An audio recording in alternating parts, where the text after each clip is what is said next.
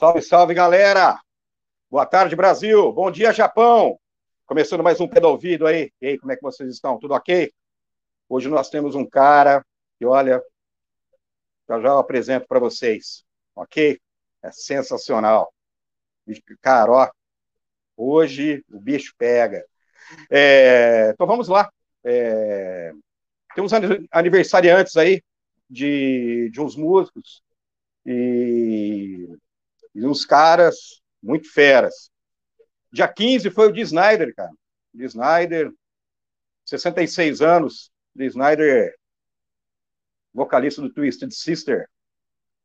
66. É, dia 16 foi do Branco Melo, do Titãs. Grande Branco Melo. Grande banda, Titãs. Dia 17, 17 foi o aniversário do Billy Corgan, 54 anos, do Smashing Pumpkins. Né? E dia 18, dia 18, do Jerry Cantrell, do Alice in Chains, fazendo 59. Né? Temos dois lançamentos bem legais, cara. Um deles foi que levou o status dessa banda para o que ela é hoje que até então eles não estavam com, aquela moral toda, não. É o Destroyer do Kiss. Isso aí é, tem Detroit Rock City, God Thunder, Do You Love Me. É, foi a produção do Bob Ainsworth, né? Até um fato curioso aí, que na música Flaming Youth, é, o Ace Frehley fez o, o, solo, os caras não gostaram, chamaram do, do como era o Bob Ainsworth, que era produtor da Alice Cooper, chamaram o Michael Wagner, cara. Daí a hora que ele escutou o play, ele falou, não foi eu que fiz isso, não. Puta sacanagem? E, e o Ozzy, Just Say Ozzy, foi ali bem no comecinho, quando o Zack Wilde entrou. É, é um ao vivo isso daí. Bem legal. É, vou mandar aqui os agradecimentos para uma galera que está sempre nos assistindo. Antes de mais nada, agradecer a, a galera da live passada, que foi muito bacana. Muito obrigado aí. É, queria aqui, então, os agradecimentos aqui ao Michel, tá? o Carlinhos, tocador de maracas, Rodrigueira, o Brits, o Gabiru, os brothers aí. É, tem o Zé Gardenal, o Parmeira, ele, a Késia, Milena, Lorenzo, é, Heitorzinho, Maria Clara, a Lu e Joel. Essa galera é Botucatu e Jaú. É, um também muito especial aqui para Márcia, para o André e para Mariana. E para Mariana. E o Alexei, e o filho dele, cara, o Arthur. O Arthur acho que tem acho que sete anos de idade. É, Arthur, tudo bem? Ele mandou uma mensaginha para mim, no celular do pai dele, falando que ele estava ouvindo Kiss. Que ele gosta muito de Rolling Stones e Ramones. Ó, tá bem encaminhado o menino, hein? Vamos lá.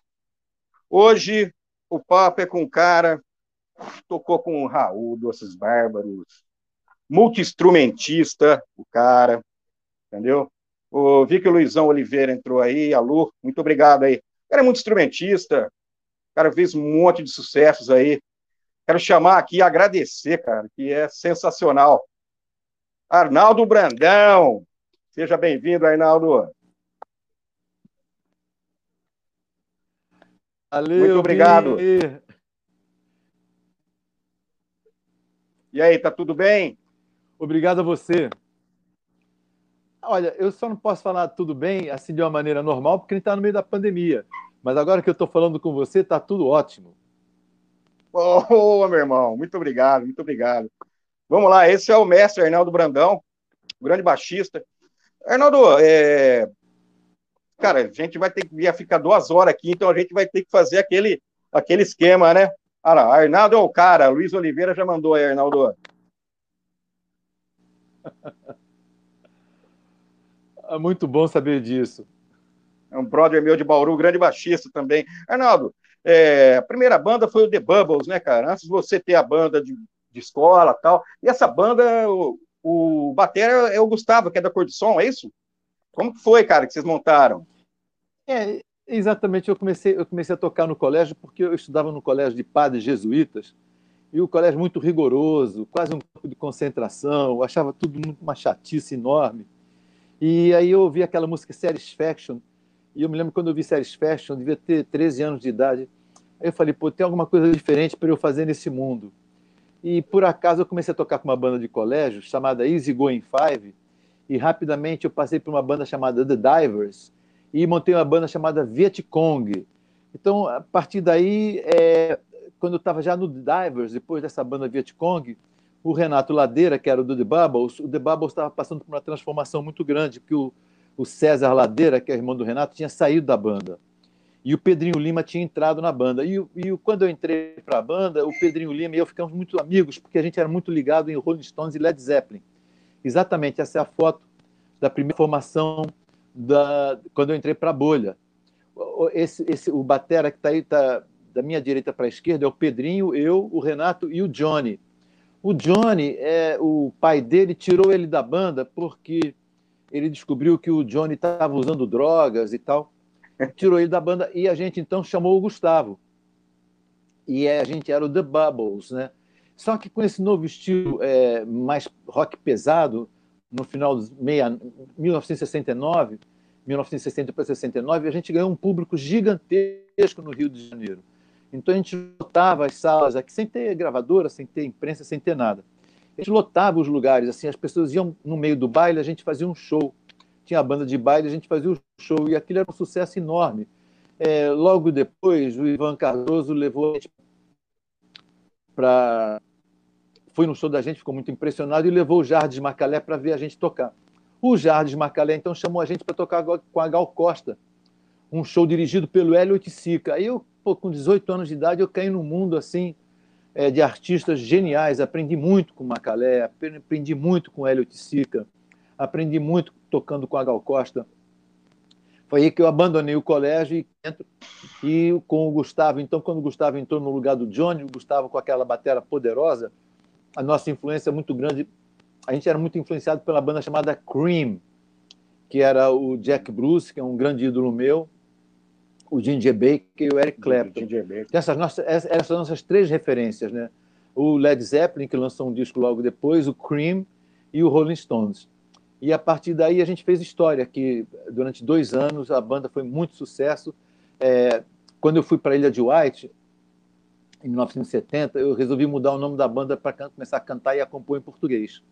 Tive alguma resistência por parte do Renato, que era o líder da banda, e toda a banda tem uma certa hierarquia, né? Então eu era, um, eu era um novato que queria assumir o controle da banda. Então tive alguns, alguns desentendimentos com o Renato, que é um, um cantor fabuloso, um, também um multi-instrumentista genial. Depois ele montou Erva Doce e trabalhou muito tempo como arranjador na Rede Globo. É, mas nesse período de 69 até 72, quando eu, fiquei, quando eu saí definitivamente da banda, a gente foi um período muito criativo, compusemos muitas canções e gravamos também uma música do que é considerado o primeiro, primeiro disco de rock pesado no Brasil, que é um compacto simples que saiu pela Top Tape. De um lado tem uma música do Pedrinho Lima chamada Sem Nada, e do outro lado tem uma música do Eduardo Soto Neto e do Geraldinho Carneiro, chamado 1830, que recentemente o Lobão até me ligou falando que ia regravar o 1830. É, foi um período muito criativo, até hoje eu, eu tenho um certo arrependimento de ter largado a banda no auge do sucesso que a gente estava um sucesso relativo, mas era um sucesso muito intenso no Rio de Janeiro. Cara, legal. Esse lance do, do festival, cara, vocês tocaram, cara. Com quem que você tocou? Na, na Ilha de tocaram, White, você tá né? falando?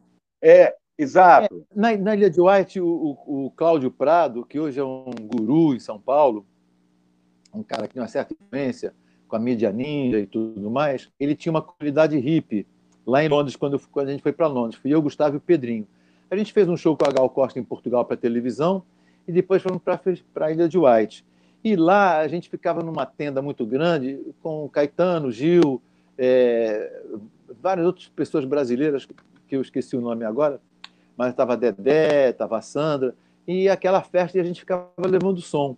O Cláudio Prado então pegou um gravador cassete do Gustavo, gravou o som que a gente estava levando e levou esse som para os diretores do festival. Então, no último dia, no domingo, que era o, o dia que ia fechar o, o, o festival com o show do Jimi Hendrix, é, o Cláudio Prado conseguiu convencer os organizadores do festival é, a chamar a gente para fazer uma apresentação. Então a gente abriu o domingo.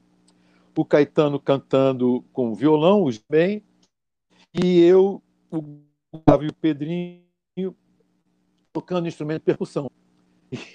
Foi assim que aconteceu. Os ingleses gravaram ah. tudo. Os ingleses não conheciam nada, o pessoal que estava organizando o festival não conhecia nada do Gil e do Caetano.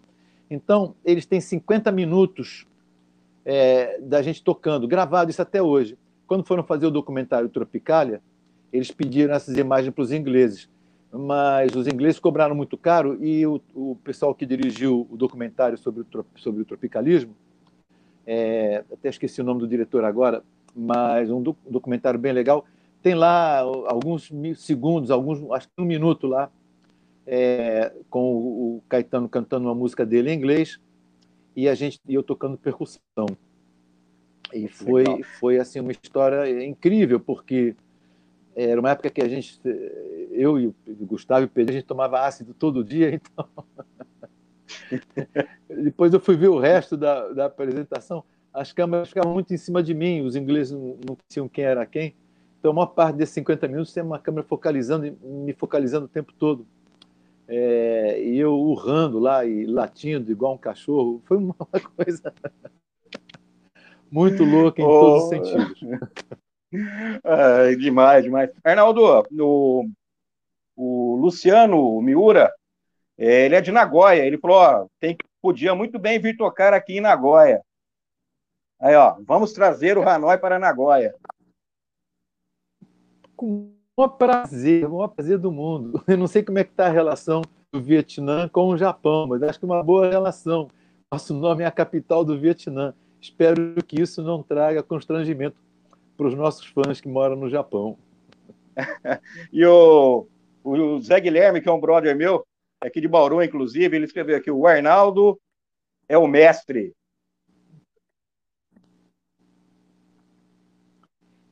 É, obrigado pelos Aí... elogios. Depois, depois que a gente fica muito tempo, depois que a gente fica muito tempo nesse nesse mercado, nessa coisa de música, quando a gente fica mais velho, as pessoas começam a falar: "Pô, o cara deve ser bom, tá tanto tempo nisso, né?"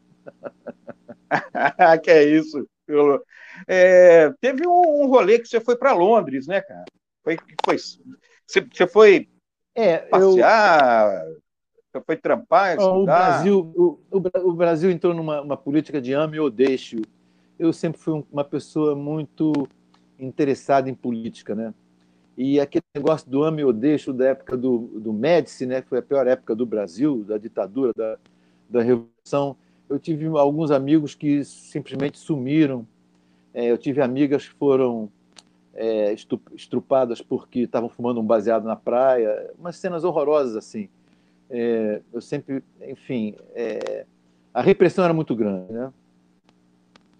Daí eu resolvi então é, aprender melhor a tocar meu instrumento, porque eu, eu, tocava muito de, de ouvido, assim. Eu tive algumas aulas com a Vilma Graça, que é uma professora muito considerada aqui dentro do pessoal da bossa nova, mas eu queria aprender mais sobre meu instrumento. E eu queria ir para os Estados Unidos para estudar na Juilliard School of Music. Mas eu já estava casado na época, assim, não casado no papel, mas já estava apaixonado pela Cláudia e eu queria ir para Nova York. Mas para ir para os Estados Unidos, eu era norte, eu tinha 20 anos de idade em 1972. E eu tinha que ter autorização do meu pai. Porque antigamente, para você ir para os Estados Unidos, menor de 21, é, você tinha que ter autorização do pai pai. E por isso, é, meu pai não autorizou de jeito nenhum, meu pai achou a idade de largar os estudos e resolver fazer música, principalmente rock and roll, né, que é uma coisa muito desconsiderada, né? E aí nesse nesse momento então, é, eu optei para ir para a Inglaterra. E lá você conheceu o Mick Taylor você ficou amigo dele, você chegou a conhecer todos os Stones? É, eu, eu me. É, cheguei, cheguei a conhecer todos os Stones.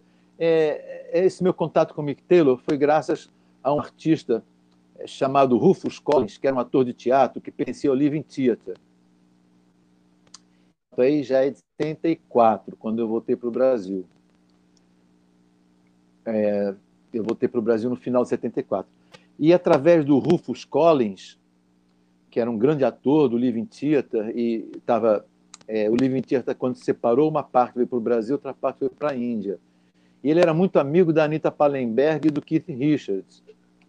E ah, muito amigo do Mick Taylor.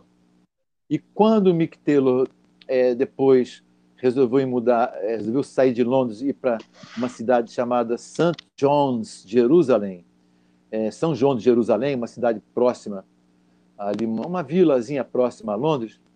O Mick Taylor então comprou uma casa muito grande e resolveu chamar eu, a minha mulher e o Rufus para a gente morar lá com o Mick Taylor, com a Rose, que era a mulher do Mick Taylor, e com a Chloe, que era uma filha pequena de dois anos de idade que o Mick Taylor tinha.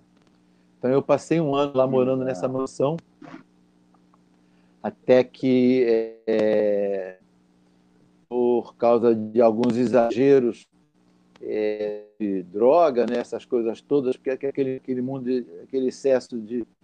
Porque eu não sou contra droga, não. Acho que droga faz parte da história da humanidade, até tem muitos bichos na África que gostam de ficar embaixo de uma árvore que apodrece os frutos e gostam de se embriagar.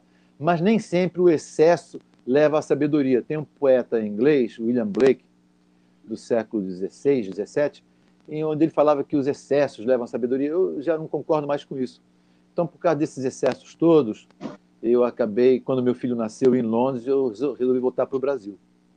Mas assim que eu voltei para o Brasil, comecei a trabalhar com o Raul Seixas. Então... Não adiantou muito a minha volta. Sair, sair daquele ambiente do Rolling Stones e cair de boca no Raul. Eu devia ter ficado em Londres mesmo, porque o Raul, em Londres, pelo menos, não tinha a repressão que tinha no Brasil, né? Caraca. Você que faz o baixo de, como vovó já dizia, você, você chegou a gravar o disco inteiro? Você fez vários shows, né? Não, o negócio é no, é, no ano de 73, no final de 73, é, é, a Barra está armada em Londres, e eu, eu estudava numa escola, num particular, mas eu fazia exames regulares na Academia Real Inglesa, Royal of Music. Para eu me formar em contrabaixo, quando eu fui para Londres, eu levei 6 mil dólares na época. Eu tinha 6 mil dólares guardados, graças aos shows que a gente fazia com a bolha. E esse dinheiro, à medida que foi acabando, eu tinha que dar uma satisfação para os meus pais. Então eu resolvi estudar música sério mesmo e eu mandava para se formar em contrabaixista, música clássica, são oito anos. Mas quando você estuda com um professor particular, você pode fazer exames é, de seis em seis meses. Você faz um exame e você vai pulando. Então eu consegui fazer até o sexto ano de contrabaixo. E graças a isso é, eu recebi uma grana do meu pai. Ele mandava 300 dólares. Falar, olha, estou estudando aqui, esse vagabundo, esse porra louca que você pensa que eu sou e tal. Mas é, a barra ficou meio pesada e eu resolvi, então, passar é, o inverno lá e passar o verão aqui no Brasil. E quando eu cheguei aqui, no início de 74, o Gustavo me ligou e falou: Olha, o Raul, que era um artista que eu conheci como produtor, não conhecia o Raul como artista, porque o Raul já tinha chamado. O Raul era muito fã da bolha. E ele tinha chamado a gente para gravar um disco que o Leno o Leno, que era do Leno e Lilian, resolveu gravar um disco mais rock pesado. E eles conheciam a então eles queriam aquele som da bolha no disco do Leno. E a gente gravou, é um disco para. Pra... Esqueci o nome do disco do Leno, mas é um disco importante, chamado para é, Lúcia McCartney. É uma coisa assim, tem várias. Tem uma música minha, inclusive, algumas músicas do Raul, outras músicas do Leno. Um disco realmente forte, onde a bolha gravou a maior parte do disco e ali eu tinha conhecido o Raulzito como produtor, em 72. É... E em 74, quando eu cheguei, o Raul já tinha, eh, já tinha estourado no festival com Let Me Sing e ia gravar um compacto duplo. E chamou a gente, chamou a bolha para gravar. Eu me lembro até hoje que eu estava morando no Tambá, ali no Vidigal, e o Raul passou lá, ele mesmo tinha um Opala preto, um Impala, que era um carro grande preto, e a gente foi para o estúdio da Philips, na época, ou não, estúdio da CBS, não, já era é, estúdio CBS. da Philips. No estúdio, eu conheci, conheci o Raul no estúdio da CBS, que era no centro da cidade também, no Esconde de Rio Branco. Mas a gente foi gravar, então, no estúdio da Philips, que era um prédio uh, Avenida Rio Branco. E ali, então, eu gravamos quatro músicas no compacto duplo do Raul, que tinham, é, era, como a vovó já dizia, é, O Medo da Chuva, Não Pare na Pista e O Trem. E eu me deu falar para o Raul, Raul, é, com essa letra vai todo mundo em cana, porque a letra, como a vovó já dizia, era muito mais contundente do que era depois, por causa ah. da censura, o Raul teve que mudar a letra e ele regravou. Mas a gravação original, é, daquelas quatro músicas, a única que eu acho que eles lançaram foi o é, Não Pare na Pista, com a bolha tocando. As outras o Raul teve que refazer por causa da censura. E ele regravou no, nesse ano, 74, que eu gravei com o Raul e voltei para Londres. Meu filho nasceu em Londres em setembro, em 75 eu voltei para o Brasil. Aí o Raul me chamou para tocar com ele, Gustavo, eu, Gustavo, e o guitarrista já era o Fredera, que tinha tocado no Sonho Mais Grande, guitarrista. Boa. Legal. Agradecer ao Luciano aí, que, que, é, alegrando as manhãs aqui no Japão. Oh, muito obrigado aqui, ó. Muito bom esse bate-papo, Binho. Agradando as manhãs do Japão com seus convidados. Hoje está sensacional. Ai, que maravilha, Arnaldo. Prazer, obrigado por a atenção para o que a gente fala. Que legal, que bacana. É, cara, me conta o lance do Caetano, cara, a outra banda da Terra. Você gravou um dos baixos para MPB, um dos mais fantástico da, fantástico da, da, da, história, né, cara? Que foi Odara. Como vocês montaram essa banda, que era, era o Perinho Santana, era o Vinícius Cantuária? Cara, como que foi esse rolê? Olha, o, o, o Vinícius, eu conheço quando eu voltei de Londres, e o Vinícius morava lá em casa. E é, eu toquei com o Raul durante, ao vivo, fazendo shows com o Raul durante um ano e pouco. Mas eu tinha um filho pequeno e o Raul começou a faltar os shows. Eu conheci o Caetano em Londres, na primeira vez lá, lá na ilha de White. E fiquei muito amigo da Dedé. E depois a gente se encontrava aqui no Rio. E eu comecei, eu tocando com o Raul, e o Raul começou a faltar os shows. Então eu tive uma proposta para tocar com Jorge Maltner e também com Luiz Melodia. Tocando com Melodia, eu conheci o Perinho Santana. E, é, eu tocava com todo mundo, né? baixo acústico com Jorge Mal, é, baixo elétrico com Luiz Melodia.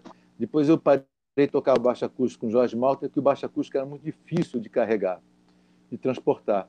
E a partir dali a gente ficou é, nesse, nesse vai vem. Eu cheguei até a ter uma, um Arnaldo Batista do Mutante, é, nessa confusão toda.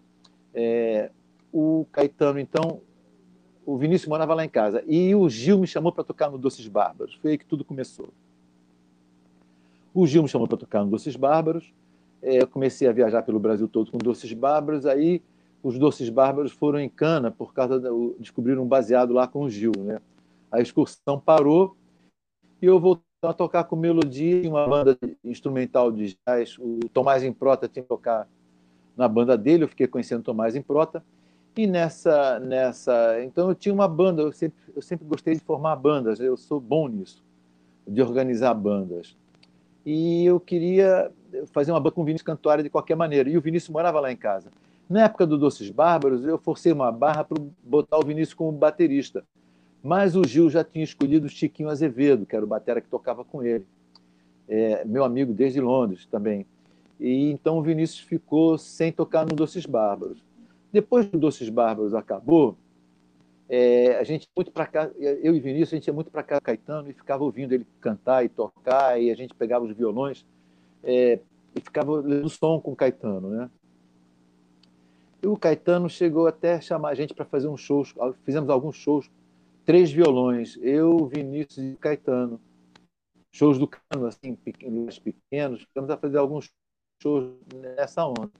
Teve que o Vinícius chegou lá em casa à tarde, ele tinha ido na casa do Caetano, acho que meio-dia, não sei. Eu me lembro que o Vinícius chegou lá em casa à tarde e falou: Olha que música linda o Caetano fez. E tocou Dara no violão. Eu estava no baixo acústico. Como eu tinha uma influência muito grande, porque em Londres a gente ouvia muita música negra, né, americana, eu era muito fã do Sly Family Stone, eu estava imitando aquele jeito de tocar. aqueles riffs funks né, do Sly Family Stone. E, aquilo, eu tentava imitar aquilo, aquilo toca, tocando, batendo com o polegar, né, tipo um slap, assim. Que era uma técnica que até o baixista do Elvis usava quando tocava baixo acústico, mas o Sly foi quem inventou. O próprio Larry Graham, que era o baixista do Sly, falou que foi o Sly que começou a tocar assim, e o Larry Graham então entrou na onda. E eu era muito fã do Larry Graham. E quando o Vinícius me mostrou essa canção, eu bolei esse riff no baixo acústico, para você ver que é a história. Eu me lembro bem, eu estava estudando e o Vinícius chegou com a canção e eu fiz esse riff no baixo acústico. Quando eu fiz esse riff, o Vinícius Cantória falou: vou ligar para o Caetano agora e falar que a gente tem um arranjo pronto. Aí o Caetano aceitou, a gente não tinha arranjo pronto nenhum, a gente tinha só esse riff de baixo que eu tinha inventado no baixo acústico. O Caetano, muito generoso, aceitou e chamou a gente para gravar. E o produtor era o Pericles, Perinho Albuquerque, que era um cara muito assim mais envolvido com a bossa nova, olhava o rock meio de lado, assim, sabe? E aquele martelando, o mesmo que o técnico são reclamava, tá dando muito ruído, tá, tá isso, tá aquilo, mas o Caetano, muito generoso, deixava a gente fazer o que a gente queria, porque provavelmente ele estava gostando também. E foi quando eu chamei também o Tomás Improta para gravar. E gravamos essa música, gravamos também uma outra música, gravamos duas ou três músicas no LP do Caetano, se não me engano, é Tanza. Bicho, acho que era Bicho. Eu já tinha gravado com o Caetano é, um violão de sete cordas, mas nunca tinha gravado baixo realmente com ele. E essa música ah. estourou nas rádios, né? o riff realmente é muito marcante, estourou nas rádios. E quando a música tá tocando na rádio, eu crente que o Caetano ia chamar a gente para tocar com ele, né? Mas o Caetano optou pela banda Black Rio, que é uma banda fabulosa, né? Sim. Que tinha estourado um LP instrumental que é, enfim, cultuado Maria até Fumaça. hoje no mundo inteiro. E exatamente. E eu fui ver esse show, antigamente o Guilherme Araújo, que era empresário, esses artistas grandes assim alugavam um teatro assim durante um mês para fazer temporada, né? E era o Teatro Carlos Gomes, que o Caetano. Eu me lembro muito bem que eu fui no Teatro Carlos Gomes. E o repertório fabuloso, a banda Black Hill fabulosa, mas não carburava. Quer dizer que não carburava. É quando você acende uma fogueira e o fogo não pega, sabe? Você tem o melhor você tem a melhor maconha, o melhor, mas o baseado não carbura, a fogueira não acende. e o show realmente, porque a banda Black Hill puxava para um lado muito jazzístico, muitos riffs assim, é, e atra, atrapalhava um pouco o Berdão, um gênio, mas aquilo atrapalhava um pouco o jeito do Caetano compor e tocar o violão. As, as músicas eu achava que havia, havia, tinha havido ali um exagero jazzístico, tanto é que a temporada foi um fracasso. O Guilherme Araújo teve que parar no meio da temporada porque o público. Eu fui na estreia, também não fui mais, mas aparentemente teve pouco público.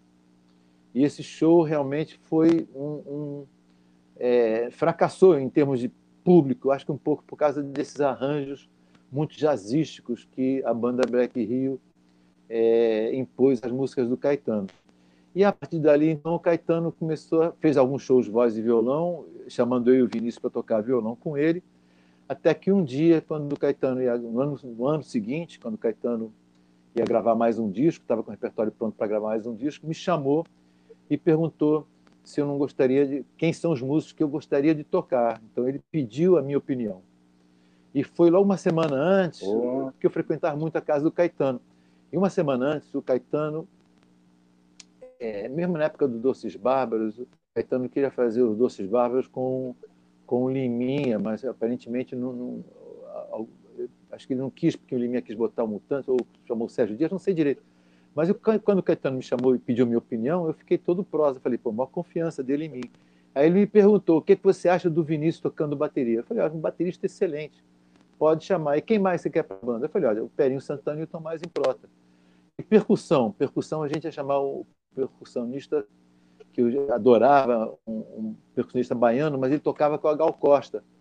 E esse percussionista baiano, o Bira, se não me engano era Bira o nome dele, o Bira então recomendou o Bolão, que era um, um mineiro né, de Belo Horizonte, e foi assim que a gente gravou o primeiro disco do Caetano, que tem Terra, que tem Quem cochicha o rabo é o cine... É o cinema, tra... Tem, é o cinema transcendental? Não, não, não, não, é o muito. Ah, muito, muito. Eu sempre quis muito, é. embora parecer modesto, juro que eu não presto, muito é muito pouco. E aí, quando a gente gravou o disco, o Caetano ficou tão impressionado que batizou o nome como a outra banda da Terra. Nessa época, eu já queria fazer uma banda influenciada pelo funk, chamada Brilho da Cidade, com Vinícius Cantuária, mas o Vinícius não topou. E através do Júlio Barroso, eu fiquei conhecendo, né, mesmo que eu tocava com Caetano, eu fiquei conhecendo os músicos que tocavam com Cassiano. E hum, aí, com os músicos que tocavam com Cassiano, através do Júlio Barroso, eu montei o Brilho da Cidade, que é o nome de uma música do Vinícius Cantuária. Então foi assim, ao mesmo tempo que eu tinha outra banda da Terra, eu tinha o Brilho juntos. A gente, mais Sim. ou menos, que sempre que podia, fazia, eu trabalhava, fazia esses dois trabalhos paralelos. Tá. É, a respeito do brilho, o, o Luizão Luiz Oliveira, ele fez uma pergunta. É, o Lincoln, você consegue achar aí, cara? A respeito da música A Noite do Prazer. Se ela tem alguma ligação com a. Cara, IDA, do Donald Fagan. Ela é meio é, parecida. Tem, tem, é, é incrível, é incrível. Não só o Donald Fagan, mas tem uma banda inglesa também uma canção chamada Truth, se não me engano. True, uma banda inglesa que tem essa levada. No caso do Brilho, como a gente era uma banda muito funk, Claudio Zoli é um dos maiores músicos que eu já conheci na minha vida. Sim. É um músico fabuloso, toca todos os instrumentos, é um cara muito humilde, veio lá do gueto, mas tem, já aprendeu. Ele, o, o, eu, para ser músico, eu tive que estudar muito, praticar muito. O Claudio Zoli já nasceu sabendo tudo. E eu falei para o Claudinho e para o Paulo Zdan, que o Paulo Zdan era um grande músico também e parceiro do Cassiano. Tu fez todas as letras junto com o Cassiano daquele primeiro álbum do Cassiano, que é um álbum histórico. É, eu falava para eles que eu queria, eu era muito influenciado pelo reggae, que eu tinha sido apresentado ao Bob Marley em Londres. O Mick Taylor me apresentou a todo mundo da não era do Wailers, era do Wailers o nome da banda, não tinha nem o Bob Marley nem era o cantor principal. Sim. A banda chamava do Wailers, eu tive o prazer de conhecer, fumei um baseado com o Wailers. Então eu tinha uma influência do reggae, eu queria, o Paralama já estava estourado com o reggae, e eu falava para o pessoal do Brilho, a gente tem que fazer um reggae, tem que fazer um reggae, tem que fazer um reggae. Então o Claudinho fez Noite do Prazer em ritmo de reggae. Ele fez a música toda. A letra foi feita por mim e Paulo Sdan, também com o auxílio do Claudinho. A letra originalmente era para um blues e eu mudei, então eu encaixei essa letra na nessa música do Claudio Zoli. Mas quando a gente fez essa música, esse arranjo mesmo, com o teclado do Ricardo Cristaldi, um músico muito importante, que aliás eu que botei o Ricardo Cristaldi também para tocar com o Caetano, quando a gente parou de tocar com o Caetano, eu que montei a banda que seguiu o Caetano. É, chamei o Tavinho Fialho, o Vinícius chamou o Marcelo Costa, eu sugeri o Ricardo Cristaldo, que tocava com a Marina, mas tocava com brilho também. Enfim, é, a gente nem pensou no, no Donald Fager, que é uma. Pô, eu sou fã da, da What a Beautiful World It Will Be. Mas essa semelhança foi mera coincidência, porque não era uma banda que a gente ouvia, a gente ouvia na rádio, assim, mas não foi uma coisa assim. É, olha, vamos foi uma influência direta, foi uma coisa muito indireta, né? né? É, a gente teria que fazer essa pergunta mais para o Claudinho, que ele que fez a música, Paulo Dan fizemos é. a letra. Mas acabou é... uma certa semelhança mesmo. Então, é. Eu concordo, concordo com essa do... semelhança. A Noite do Prazer é, cara, se, se tem noção que essa música, né, cara? A gente toca, eu toco ela até hoje, né? E tem aquele trocando de biquíni, né? Quantas vezes você já ouviu isso daí, né, cara? Que é impressionante, né? Na vitrola. Eu, eu nunca me importei de trocar de biquíni, pelo contrário, acho genial trocar de biquíni, mas o original era tocando de biquíni, né? E uma das é, características dessa música é porque a música é muito otimista, né? A música já começa dizendo que a noite vai ser boa, né? Isso é muito importante, tanto na época é. quanto nos, principalmente nos dias de hoje, né? Essa pandemia que a gente vive, você falar que a noite vai ser boa é uma afirmação muito importante em momentos de depressão, que depressão econômica que a gente vivia na época, na época da abertura, mas era uma depressão econômica, e nos, até os dias de hoje também. É a música, acho que é a música mais otimista que eu já fiz na minha vida. o, vamos lá, o Hanoi, cara. Daí você montou o Hanoi Hanoi. Você é teve, para mim, é, rapidinho, para mim, o fanzine, é, quando saiu, está é, entre o, os, os, melhores lançamentos. Se eu não me engano, é pré-SBK, que era a CBS que distribuía. É, eu me lembro também quando eu vi você no Globo de Ouro, eu fiquei de cara. Eu falei, nossa, os caras são no Globo de Ouro. Peguei o telefone, era aquele de discar ainda, né? Ele, ah, era... E liguei para um brother meu que morava em Minas. E falei, cara, os caras estão no Globo de Ouro, né? E, porra, o cara, puta, cara, vou assistir e tal. E depois, futuramente, ele falou assim que Minas, cara, tocou praticamente quase o disco inteiro. É, eu queria que você falasse um pouco dessa relação, como foi gravar com, quando você montou o Hanoi, né? E, e, lançou o primeiro, desculpa, lançou o primeiro, o disco que é o de capa branca, e depois é, lançou o fanzine. Então foi a época do fanzine que vocês foram pro. pro, pro é, esse é o primeiro. É... Mas quando você foi, foi lançado o fanzine, eu queria que você falasse um pouco dele, mas pode recorrer à história do Hanoi, desse primeiro disco também, que tem umas músicas muito importantes aí, né? É, você sabe que é, o brilho, é, a gente acabou brigando, porque aí, de novo, aquele excesso de cocaína, é, muitas namoradas. A gente teve uma. Na hora da gente gravar o segundo disco, a gente gravou o primeiro disco. O Noite do Prazer estourou. Mas a Warner não, não, não, não se interessava em trabalhar. E a gente, agoniado com isso, a gente resolveu então lançar, é, fazer um hip hop chamado A Bruxa Tá Solta. E forçamos a gravadora Warner a lançar esse compacto. A Bruxa Tá Solta e o outro lado era uma balada, Navegando em Águas Livres. Mas aí a Warner dispensou a gente. Eu me lembro do André Midani, do Midani, uhum. me chamar para uma reunião e falar: Arnaldo, é, o primeiro disco do, do Brilho é muito bom, Noite do Prazer estourou, mas vocês têm que se definir, vocês não podem ficar com três cantores. Porque é o Claudio Zoli, o Paulo Zdan e eu. Você tem que escolher um dos cantores. Eu falei, tá bom, vamos escolher o Claudio Zoli. Aí o André Midani topou, é o Claudio Zoli, o Claudio Zoli. E eu fui falar essa banda. Aí o Paulo Zdan ficou meio ressabiado. Porra, porque o Claudio Zoli, eu também canto e tal. Eu falei, olha, mas é bom porque o Claudio Zoli tem uma voz melhor de todas, assim. As pessoas até achavam parecida com o Tim Maia, mas o Claudio Zoli canta muito melhor do que a gente. Vamos deixar o Claudio Zoli de frente.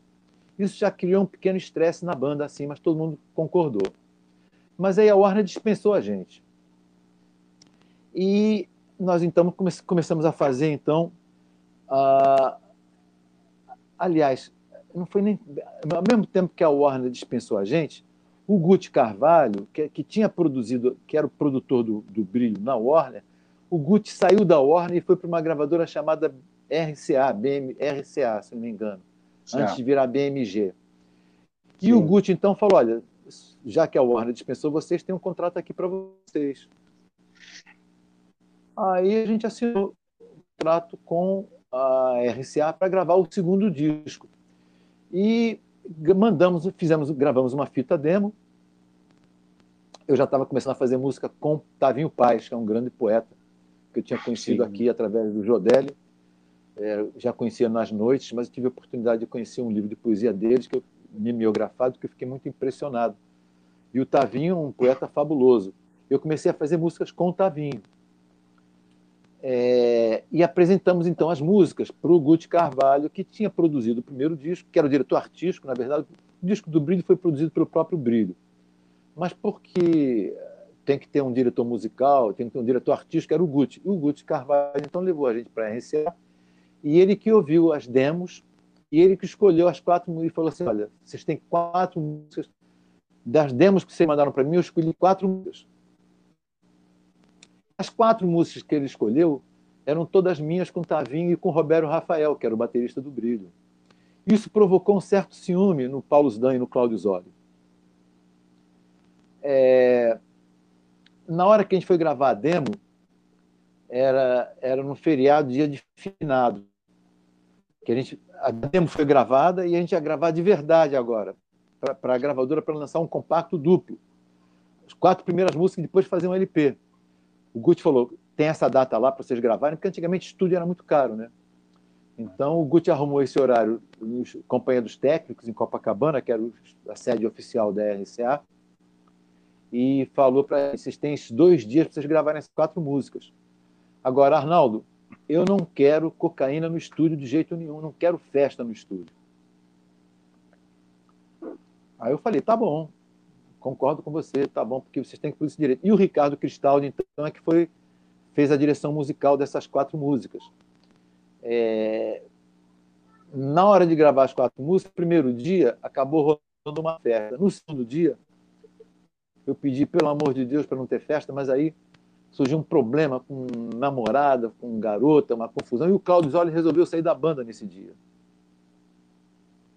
Sem o Claudio Zoli não fazia sentido continuar a banda Brilho, né?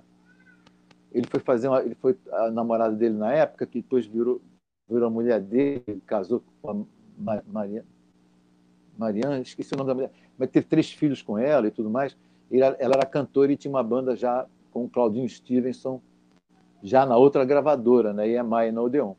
Então o Claudinho saiu da banda. O Claudinho saiu da banda, eu falei, pô, não faz sentido eu continuar com o Brilho sem o Claudinho, porque eu acho que o Claudinho era a voz principal do Brilho e resolvi fazer uma carreira solo. Ah. Mas o Guti Carvalho ficou me enrolando durante um ano para fazer a carreira solo. E eu, eu, tinha um guitarrista e um baterista, o baterista que tinha tocado no Erva Doce, que era o Pena, e o guitarrista, que era o Afonso, que tinha vindo de Minas Gerais. Eu falei, pô, eu não sei o que fazer com. Como é que eu vou sustentar esses músicos aqui? Uma época que a inflação comia tudo, na época de abertura, uma confusão, é, é, eram os, estertores da ditadura, né? aquela confusão política toda generalizada. E aí eu, como o Guti demorou um ano, a gente ficou ensaiando um ano lá na RCA e a gente nunca gravava. Finalmente o Guti falou: ah, agora vocês podem gravar. Guti, o negócio é o seguinte: eu tenho dinheiro para sustentar a banda. É, vocês não dão adiantamento nenhum. Então eu quero mudar o contrato. Em vez de ser Arnaldo Brandão e o Hanoi Hanoi, eu quero mudar o contrato e ficar só o Hanoi Hanoi, que eu divido royalties com a banda. Então a gente foi gravar o primeiro disco do Hanoi, esse capa branca, que tem esse logotipo. A gente foi gravar esse primeiro disco. Um minutinho só. Alô, alô, estou dando uma entrevista agora, não, não posso falar. A gente foi gravar esse primeiro disco nos horários de sobra da escola de samba, porque a escola de samba gravava os discos lá nesse mesmo estúdio. e eu me lembro até hoje porque as máquinas de 24 canais, para você ter uma máquina daquelas, você tem que ter um técnico que regulasse essa máquina, porque a máquina às vezes regulava. Então, tinha o estúdio, tinha um corredor, e num, num, quartinho tinha lá o técnico, e ali tinha um café, e toda hora o nosso técnico de som sumia. E na hora que eu fui chamar o técnico de som, eu ouvi o técnico de som falando: porra, essa gravadora tá maluca contratou uns artistas que não sabem tocar, nem cantar, nem produzir nada, e as músicas são horríveis e as letras também. Porra, velho. Que sacanagem, pô. ah, olha, quando, quando eu cheguei com Rádio Blá para gravar Rádio Blá, já o disco estava quase pronto, eu tinha feito essa música com o Lobão e com o Tavinho. Também ninguém gostava do Rádio Blá, foi a maior dificuldade para gravar o Rádio Blá. E na hora de mixar, o técnico de som falou para mim, o técnico de som que era o Franklin Garrido, que era considerado o melhor técnico que tinha na época, falou: essa música é horrível, a letra também, vou deixar essa música por último. E o Totalmente Mais tinha sido censurado. Eu queria que Rádio Blá fosse a segunda música de trabalho. Então eu tive que brigar com o técnico de som. Brigar não, mas falar, mas eu quero mixar essa, porque essa vai ser a música de trabalho. então, Cara, o primeiro loucura. disco foi meio difícil para gravar o primeiro disco por causa disso. Mas graças ao Abraão, que era o divulgador da RCA, e graças ao Fernando Furtado, que era um fã nosso, que estudava administração, um grande fã, fã mesmo, é, é, essa música estourou em, em, em, Minas Gerais.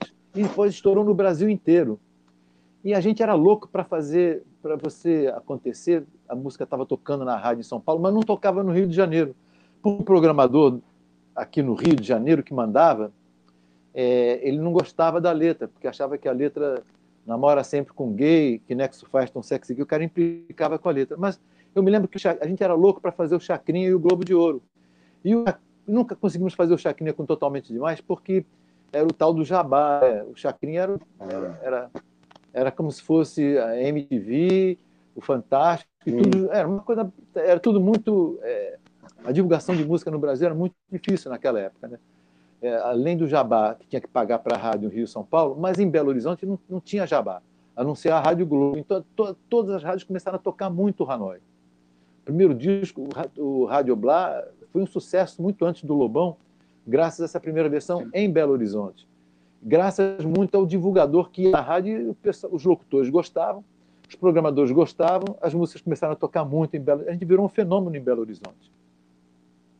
E eu lembro até hoje, quando a gente foi fazer o lançamento em Belo Horizonte do disco, a gente tinha gravado um Globo de Ouro com Totalmente Mais. E, e o Globo de Ouro não botava a gente no ar. Aí eu soube que a gente nunca conseguiu fazer um Globo de Ouro com Totalmente Demais, a gente gravou o Globo de Ouro, mas não ia ao ar. Então, fiquei muito decepcionado com a Rede Globo. Desde a época da bolha, eu já tinha esse problema, porque a gente gravava o programação Livre Exportação e a Globo não botava a gente no ar também. Aí, anos depois da bolha, estou eu lá com o Hanoi gravando o Globo de Ouro e o Globo de Ouro não ia ao ar nunca. E depois eu soube que porque o Miguel Plopes e o Edson, que eram os, os chefões da. não pagavam para a gente tocar, não pagavam para a Globo, eles já tinham muitos artistas, então eles preferiam pagar para outros artistas tocarem no Globo de Ouro e a gente não tocava no Globo de Ouro. Isso rolou um estresse muito grande e logo depois a gente foi em Cana, em Belo Horizonte, descobrindo uns baseados no meu quarto e no quarto da banda. A banda foi toda em Cana, lá em BH. Aí depois dessa prisão, é, eu assumi tudo, é, cumpri pena, enfim, fui, fui, condenado, tinha que ficar um ano indo lá em Belo Horizonte, é, assumi como viciado e tudo mais, e deu tudo certo. Quando a gente foi gravar o segundo disco, a gente já estava mais seguro de como se gravava um disco, e o próprio Ricardo Cristaldi ajudou muito a gente nisso.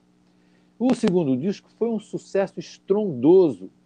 Das dez músicas, oito tocaram na rádio em Belo Horizonte. E a gente só aí a gente conseguiu fazer um Globo de Ouro com fanzine, se não me engano. É, exato. Esse Globo de Ouro que você viu foi o fanzine muitos anos depois, né? dois anos depois. Quer dizer, então Nossa. a gente sempre teve uma dificuldade, é, não em relação ao público que ouvia a gente, graças a Deus as pessoas gostavam e pediam, por isso que a gente fez muito sucesso nas rádios em Belo Horizonte. Até hoje a gente tem um público muito grande em Belo Horizonte. Há dois anos atrás a gente gravou um DVD lá em Belo Horizonte que deve estar saindo brevemente. Esse LP Legal. Fanzine foi gravado já num selo, porque é, a, a BMG, por causa dessa minha insistência e de eu reclamar com eles, que achavam um absurdo eles não pagarem o jabá para a gente fazer o chacrinha, e fazer o Globo de Ouro com Totalmente Demais, o Miguel Plopes despende. Aí o Marcos Kilser tinha esse selo pequeno chamado RH, que era distribuído pela CBS, chamou a gente para gravar e a gente gravou o fanzine lá. E o fanzine é um sucesso gigantesco, mas você é impressionante a indústria brasileira, porque depois esse esse esse selo foi vendido para a EMI, o disco foi vendido para a EMI, e a gente foi contratado pela EMI. E a EMI hoje pertence à Universal. E o pessoal é. da Universal ignora esse disco completamente não lançou nas mídias sociais. No mês passado, eles mandaram uma mensagem para mim, querendo relançar o disco. Eu perguntei para eles: vocês têm o contrato? Eles até hoje não acharam o contrato desse disco. Caramba, é, um disco é inclusive. importante. Porque tem Sim. Ano do Dragão, tem Tempo Não Para, né? A primeira versão do Tempo Não Para. É um músico realmente, é um disco realmente que adoro e foi um disco muito gravado assim ao vivo, todo mundo tocando junto. Foi é uma produção muito bacana esse disco. Estou é, tentando o... ver se a, a, Universal lança esse disco, mas tem uma certa dificuldade para ele lançar esse disco nas mídias sociais. Ah, é, o Guilherme até fez uma pergunta aí. O, ele, ele pergunta a respeito dele, do, do, do é, o, o fanzine, seria o Nada e o, o Coração Geiger. Ô Gui, depois você vai ficar com inveja aí que eu vou mostrar um negócio aí.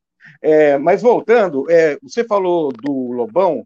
O Lobão gravou é, o Sofisma com outro nome, né? É, é qual o nome que ele botou no Sofisma? Direta já? É...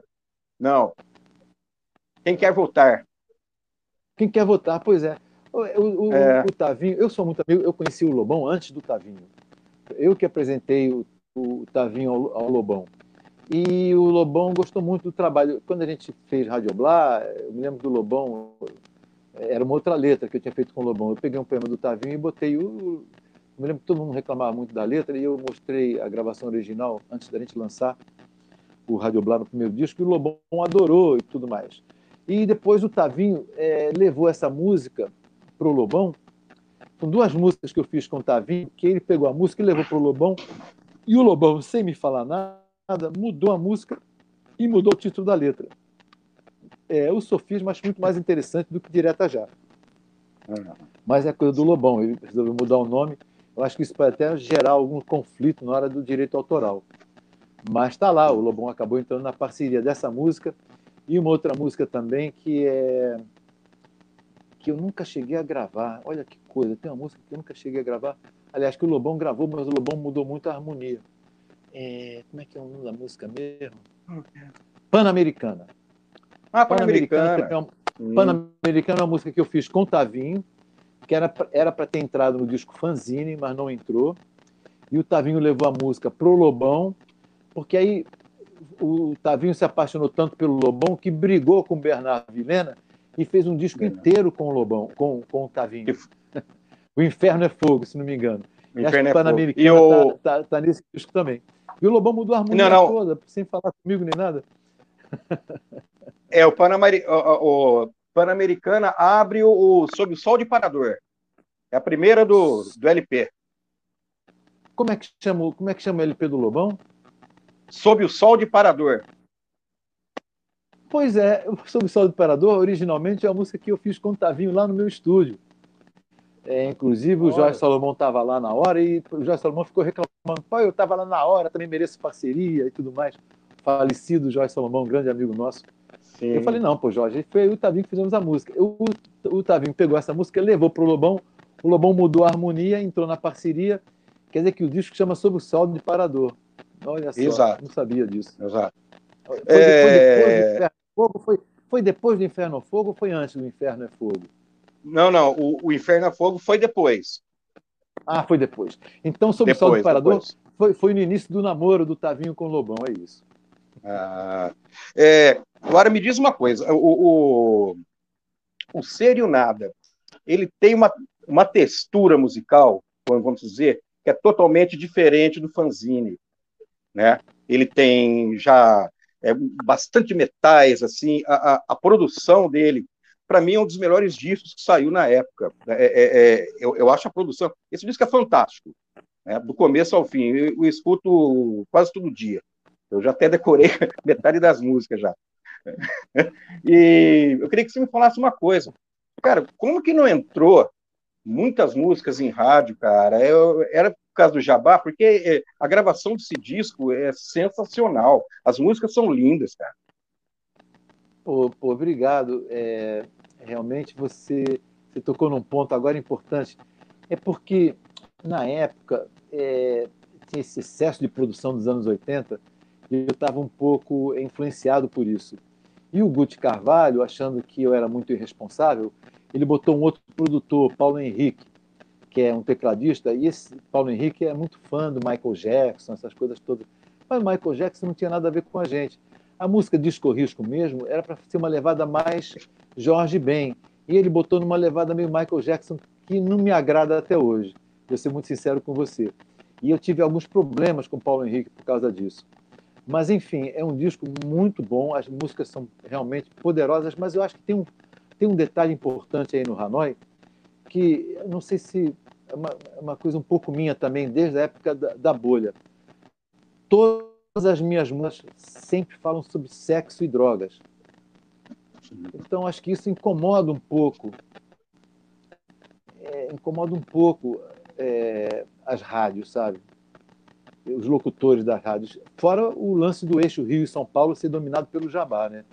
Isso é uma coisa realmente que caracteriza caracterizava esses anos 80 e até os anos 90 pelo jabá. Você tinha que pagar, as gravadoras tinham lá, cada gravadora tinha direito a cinco artistas para botar no Chacrinha, para botar no Globo de Ouro e para botar nas rádios. Então a gente nunca entrava nas rádios, tinha uma certa antipatia pelo nome da banda, Hanoi Hanoi, né? que apesar de eu explicar que era, um, era uma história em quadrinhos inventada pelo Tavinho Paz, num estado meio mangá, uma coisa meio mangá, né, meio futurista, onde as pessoas, meio Blade Runner, onde as pessoas, a Terra está meio destruída e as pessoas moram em cidades satélites. E a cidade satélite tem os nomes duplos, né? São Francisco, São Francisco, Rio, Rio, Rio de Janeiro, Rio de Janeiro, Nova York, Nova York. E uma dessas cidades chamava Hanoi, Hanoi. E segundo a história que o Tavinho inventou, as notícias vinham antes dos crimes acontecerem. Então, por exemplo, alguém matou o presidente, a, gente, a, a cidade de Hanoi dava notícia antes do crime acontecer. Aí eu gostei do nome e batizei a banda com esse nome, muito por influência do Tavinho.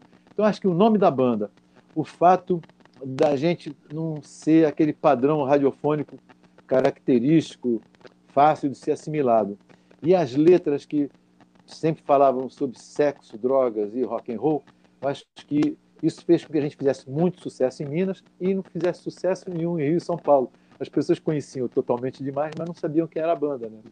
O Totalmente Demais, no primeiro disco, era, eu me lembro que eu tinha assinatura do jornal A Folha de São Paulo e toda terça-feira eles publicavam as mais tocadas na semana.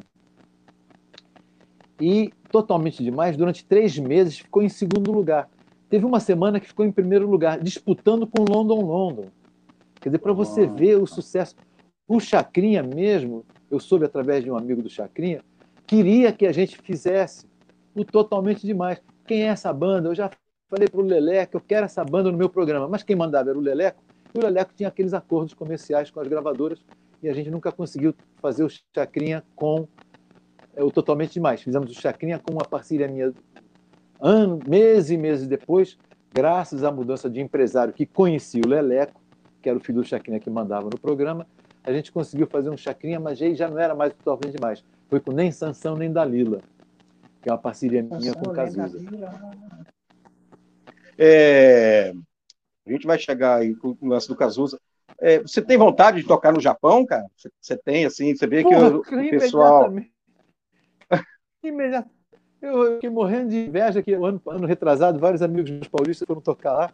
Falei, pô, tomara que tenha uma chance de viajar para o outro lado do mundo, porque eu não conheço nada do Oriente. O máximo que eu conheço do Oriente é o Oriente Médio. Eu conheço, eu toquei muito com, com Caetano Veloso e com Jorge Ben, fui muito, fui muito à Europa, fui a Nova York tocando, e, mas nunca tive é, no Oriente Médio. Então, pô, o Japão para mim seria um sonho, cara. Esse é o, uma das pessoas mais felizes do mundo se eu tivesse uma chance dessas. Cara, é, a música jovem, é, existe uma história, eu queria que você confirmasse aí. Essa música ela estava perdida, essa letra, e, e a, como que foi aí, cara? A história da, da, da jovem que você fez junto o, com o Cazuza, que tem dentro de Serio Nada. É, exatamente. O Serio Nada é o terceiro álbum da gente. No primeiro álbum eu já tinha feito Nem Sanção Nem Dalila. No, no segundo álbum eu tinha feito Tempo Não Para. Então, na hora do terceiro álbum, é, eu resolvi então fazer essa música. Eu, eu, fui na casa do Lobão, o Lobão já estava doente, o Lobão, o Cazuza já estava doente, e o Cazuza então me deu umas letras para eu musicar. E eu fiz essa música rapidamente e botei no disco. É uma letra toda do Cazuza e eu fiz a música em cima da letra que o Cazuza me deu. Foi um prazerzaço que é uma letra é. também fortíssima, né? Sim, sim. Agora, falando um pouco aqui, eu vou, eu vou mostrar umas coisas aqui que eu falei. Uma é isso daqui, ó. Eu fui agraciado de estar no Rock in Rio quando você tocou. Esse é o ingresso.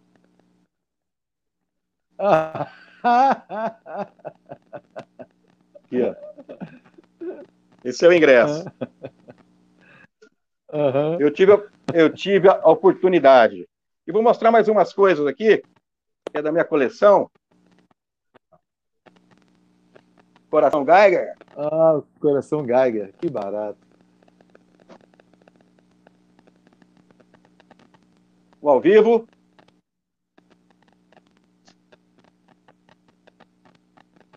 Esse daqui, depois você, você me conta a história dele, tá? Uhum. E o seu álbum solo.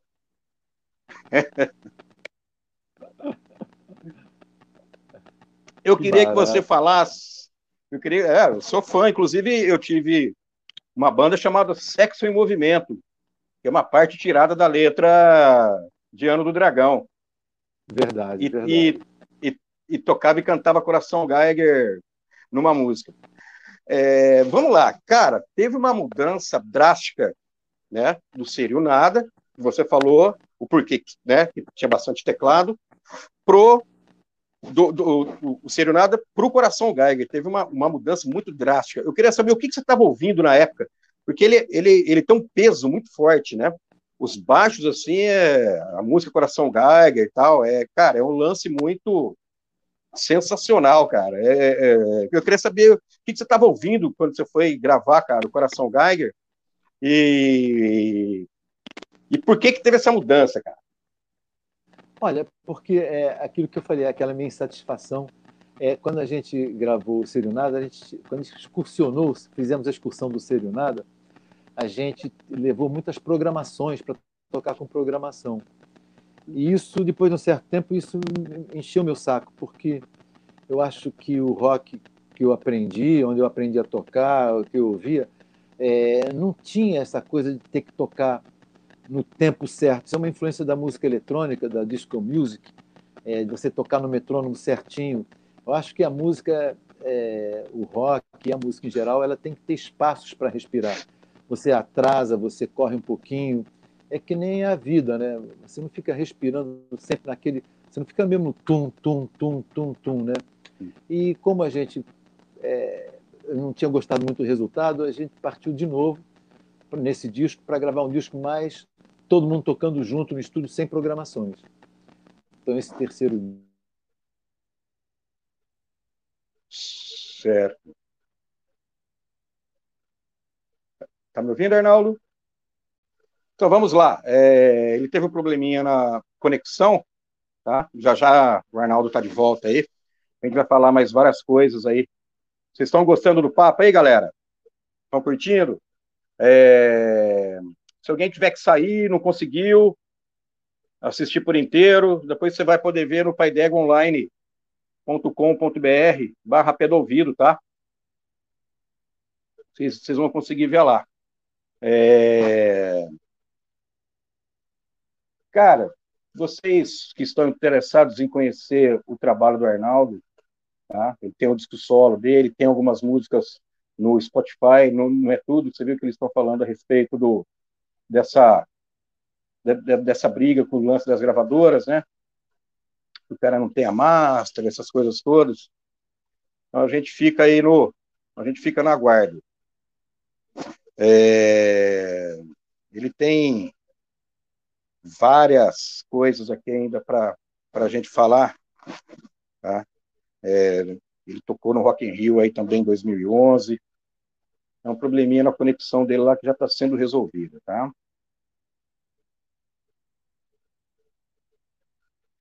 Vamos chamar aqui a, a, a foto aqui para quem está afim de, de. Peraí, voltou.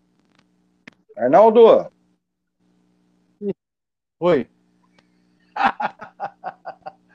Eu tô meio de lado agora, né? É, vira.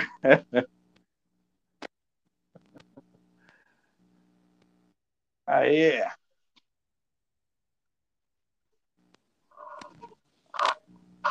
Pronto. Aê, está de volta nosso grande mestre, Arnaldo Brandão. Arnaldo, queria agradecer mais uma vez muito obrigado, viu, cara? Você está participando aí. Alô? Tá me ouvindo? Opa, maravilha. Tá me ouvindo aí? Oi, oi. Tá, tá me ouvindo? Tô ouvindo você baixinho. Baixinho? E agora? Eu tô ouvindo sim. Você está me ouvindo? Tô, tranquilo. Beleza? É, por causa disso, a gente resolveu gravar um disco mais orgânico. Eu estava falando sobre o, sobre o Coração Geiger, né? Exato. É, então, é, me diz uma coisa. Quando você, quando você fez Hélio, né, que a letra é sensacional, é da, da, que é pro Hélio e Sica, né? É, e você, você chamou... Oi? Tá muito baixo o teu, o teu, o teu som. O que será? Será que no, no, no, o encaixe aí do, do, do seu. Voltou? Melhorou? Muito baixo. Ah, melhorou, agora melhorou. Ah. É, não, é, a respeito do, do coração. Ficou muito Baixou de novo? E agora? Melhorou? Não, tá muito baixo, gozado, né? Caramba. O meu som Quer desconecta o seu e conecta de novo. Vamos ver. Ah, vou tirar aqui o fone. É, e conecta de novo.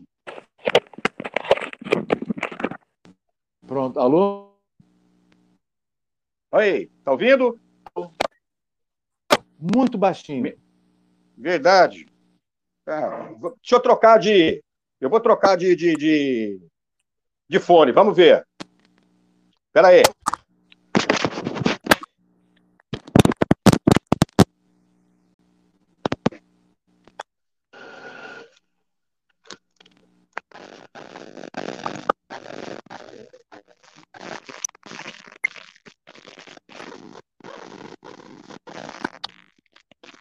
agora, Arnaldo? Está me ouvindo? Continua muito baixo. Será, né? Ah, estranho. Deixa eu ver. O Arnaldo, faz o seguinte. É... O Lincoln falou aqui, sai do, do, do e, e, entra de novo. O que, que você falou? É, para você sair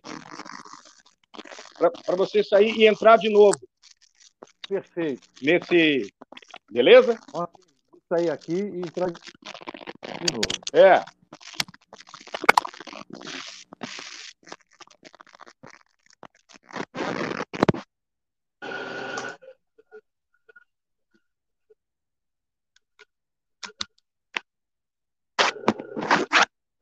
Galera, probleminhas técnicos ao vivo é isso, galera. Ao vivo é isso. É isso daí que é o, o rolê do esquema, entendeu?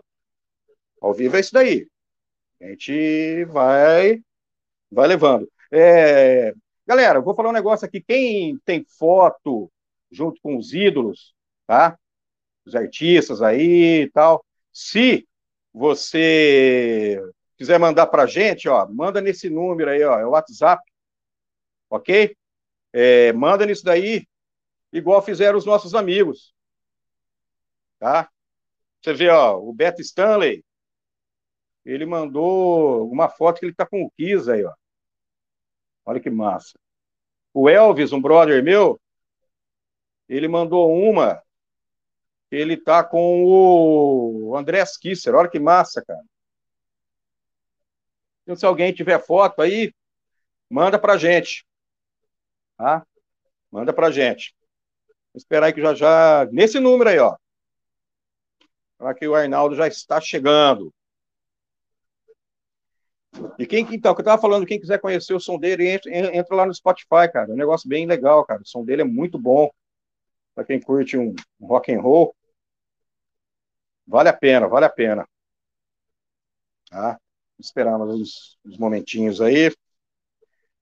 E, galera, vamos dar um salve para os amigos aí, tá? É... Para os caras assistirem aí depois, que é naquele site, o paidegonline.com.br barra pedouvido, tá? É isso daí, ó. Para mandar bala, assistir lá, tal. Se vocês quiserem compartilhar, entendeu? Estamos é... aqui, estamos na espera aqui. Ó, o Arnaldo chegando aí, ó. Tá me ouvindo, Arnaldo? Estou ouvindo baixinho. Você está me ouvindo bem? Eu tô, cara. Estou ouvindo bem. É. O teu volume está muito baixo. Eu, tô, eu, aumentei o volume todo aqui, mas está muito baixo. Mas acho que dá para continuar assim mesmo. Tá, vamos lá. É, a respeito do coração Geiger. O coração Geiger, você gravou é, Hélio para o Hélio 8 Sica. É, como foi, cara, que é, você chegou ao, ao, ao, Fausto Fawcett e ao Ivo Meirelles para fazer o back vocal? Olha, o Hélio é, um, é uma pessoa assim fabulosa, é uma pessoa assim que o jeito dele falar, as coisas que ele falava.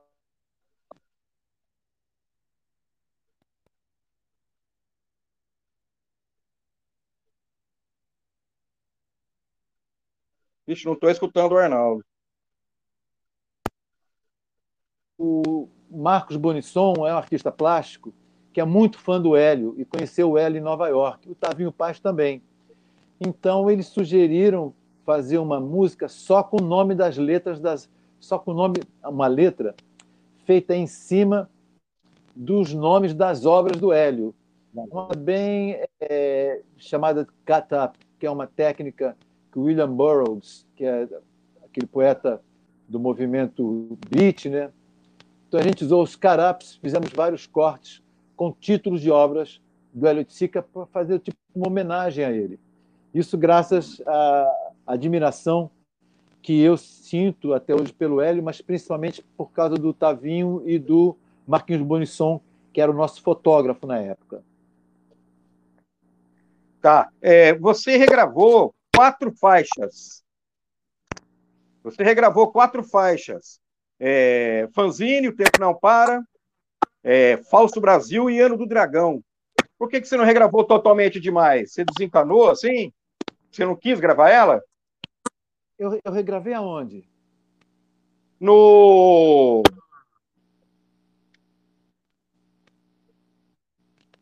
No Coração Geiger.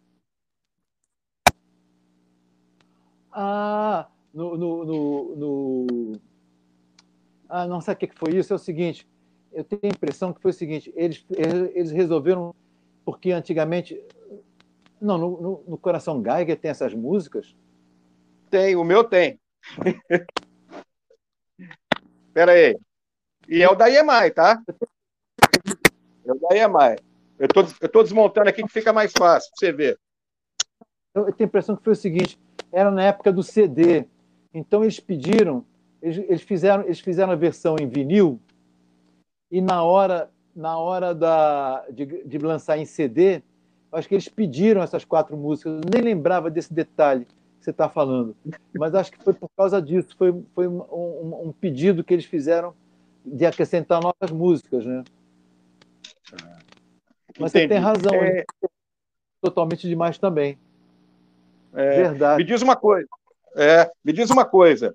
É... Você tocou no Rock in Rio em, em 2011 com o Derry Jones, é isso? Baixista dos Stones? É, a minha experiência com o Rock in Rio, esse Rock in Rio que você mostrou o ingresso aí, foi um tanto quanto traumática, porque a gente entrou em cima da hora para substituir o Barão Vermelho. E no Rio de Janeiro, quando a gente entrou no palco, a gente abriu o festival esse dia, a gente foi muito vaiado, porque a plateia estava indignada, e era uma época que a gente estava fazendo excursão do Ser e o Nada a gente era muito sucesso em Minas Gerais, interrompemos a excursão, desmarcamos alguns shows em Minas, tivemos até que pagar multa, eu me lembro disso, e fomos tocar no Rock in Rio. E no início, a gente fez um show como se estivesse em Minas Gerais, só que a gente não estava em Minas Gerais. A gente estava no Maracanãzinho, num público que queria ouvir Guns N' Roses e Barão Vermelho. E o Titãs, que entra logo depois da gente. Então as vaias foram gigantescas, porque a gente está tocando música desconhecida. No final do show, é, porque era um show todo mais ou menos programado, é que a gente começou a tocar as músicas conhecidas, como é, Totalmente Demais e Rádio Blá e O Tempo Não Para. Então aí a gente conseguiu é, ser aplaudido no final do show, mas a gente foi muito vaiado, muito xingado, e várias latas, e várias latas, várias garrafas cheias de xixi foram arremessadas no palco. Não sei se você chegou a ver essa cena horrorosa e tenebrosa Sim. que passou e eu cantando todas as músicas lá, pô. Mas no final aplaudiram a gente, eu fiquei isso. Foi, foi um showzaço. É, você tem uma ligação muito, muito forte com, com, com o Raul, né? A, a, a Kika Seixas foi sua, a sua empresária, inclusive? Não, eu, eu só queria acabar a resposta à outra pergunta. Aí, quando teve o Rock em Rio, é, foi oferecida uma chance da gente tocar no Rock Street. Sim. E através, o Tavinho Paz conhece muito Lodovico, que é um italiano que morou no Brasil durante muito tempo, e o Lodovico conhece o trabalho Eu não conhecia pessoalmente o Lodovico, mas o Tavinho era amigo dele, e o Lodovico, que trabalhou em editora, é um italiano, ele conhecia o trabalho do Hanoi Hanoi, e ele é muito amigo do pessoal do Rolling Stones.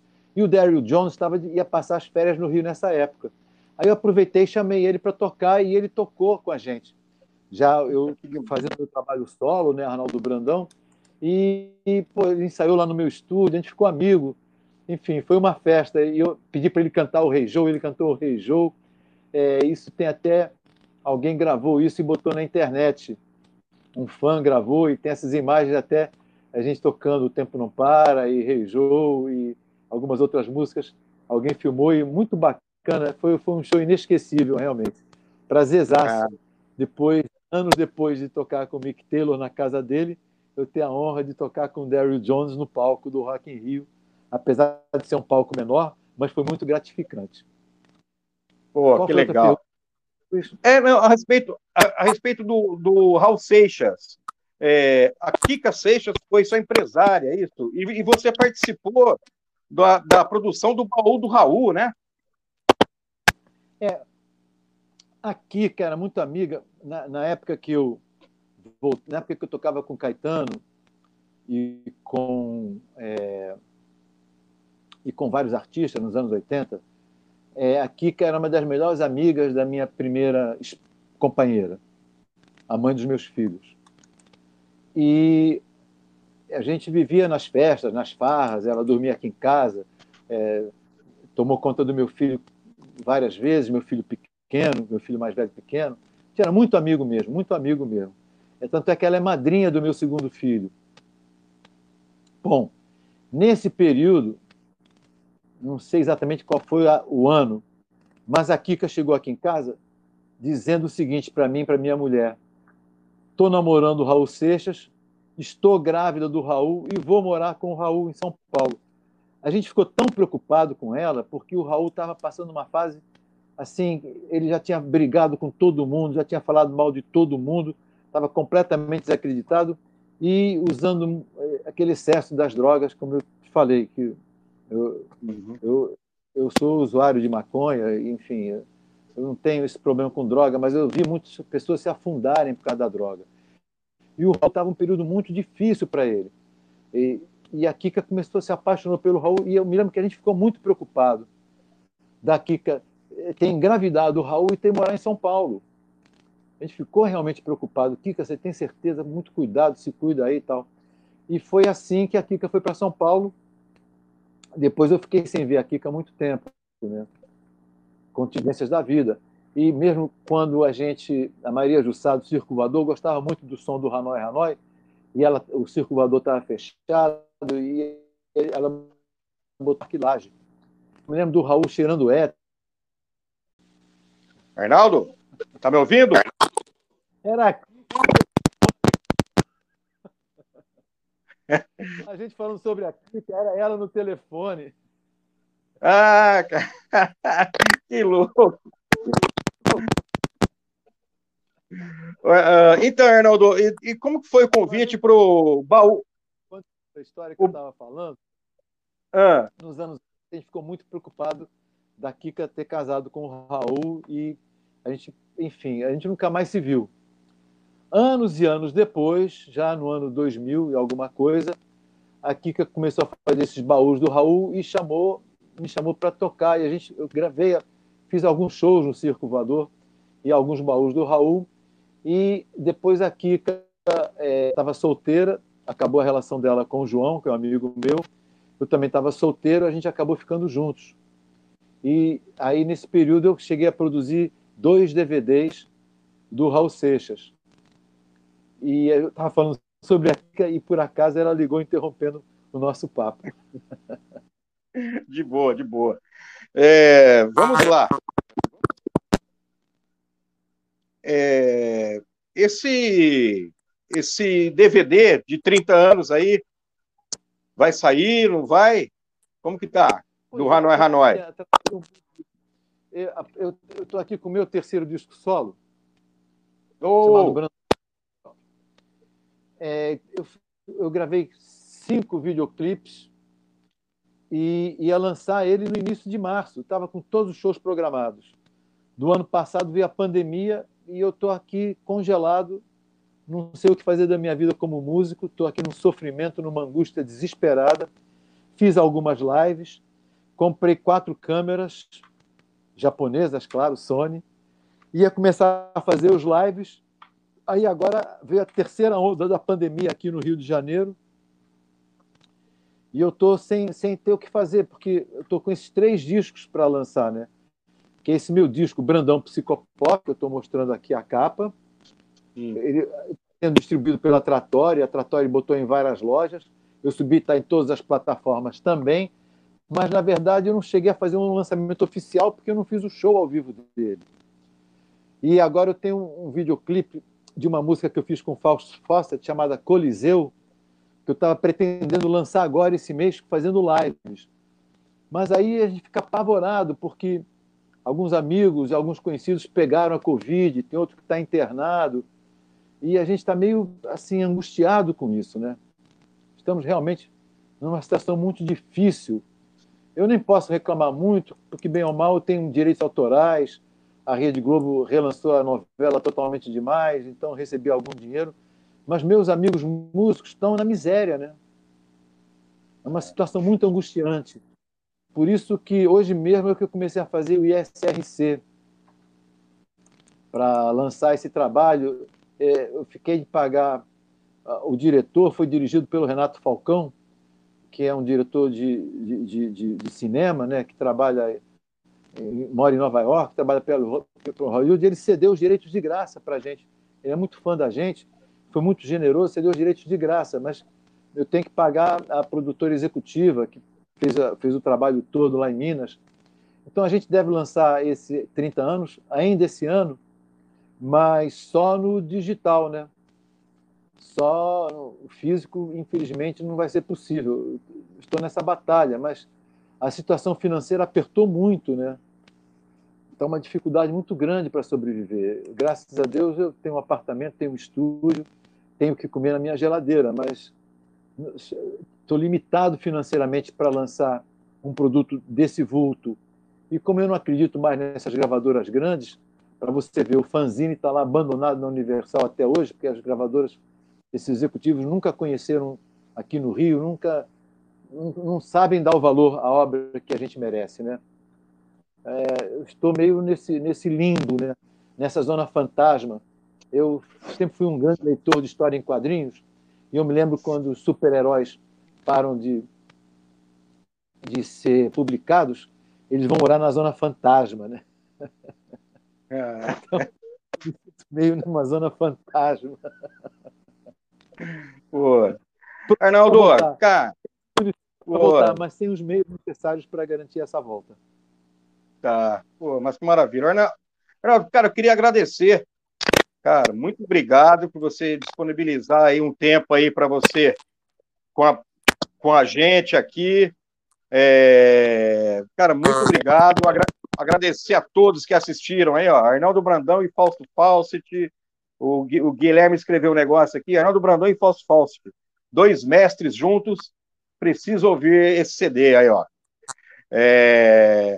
Eu queria agradecer você do fundo do coração, cara. Muito obrigado. Eu estava, sinceramente, nervosíssimo para trocar uma ideia com você. Cara, e você é uma pessoa sensacional. Muito obrigado, cara. E sucesso aí. Valeu mesmo. Eu que agradeço, agradeço a você, agradeço a todo mundo que ouviu o nosso bate-papo. É sempre um prazer conversar com pessoas interessadas em música, eu estou sempre à disposição sua, Binho, e de qualquer outra pessoa que queira me entrevistar para falar sobre trabalho, para falar sobre religião, sobre política, sobre sexo, sobre drogas, qualquer assunto, estou aqui à disposição de vocês. Prazerzaço mesmo. Muito obrigado. Arnaldo, é, você tem o meu, o meu, o meu WhatsApp aí, tá? É, agradece a, a, a, Claudinha também por ela ter feito a ponte, tá?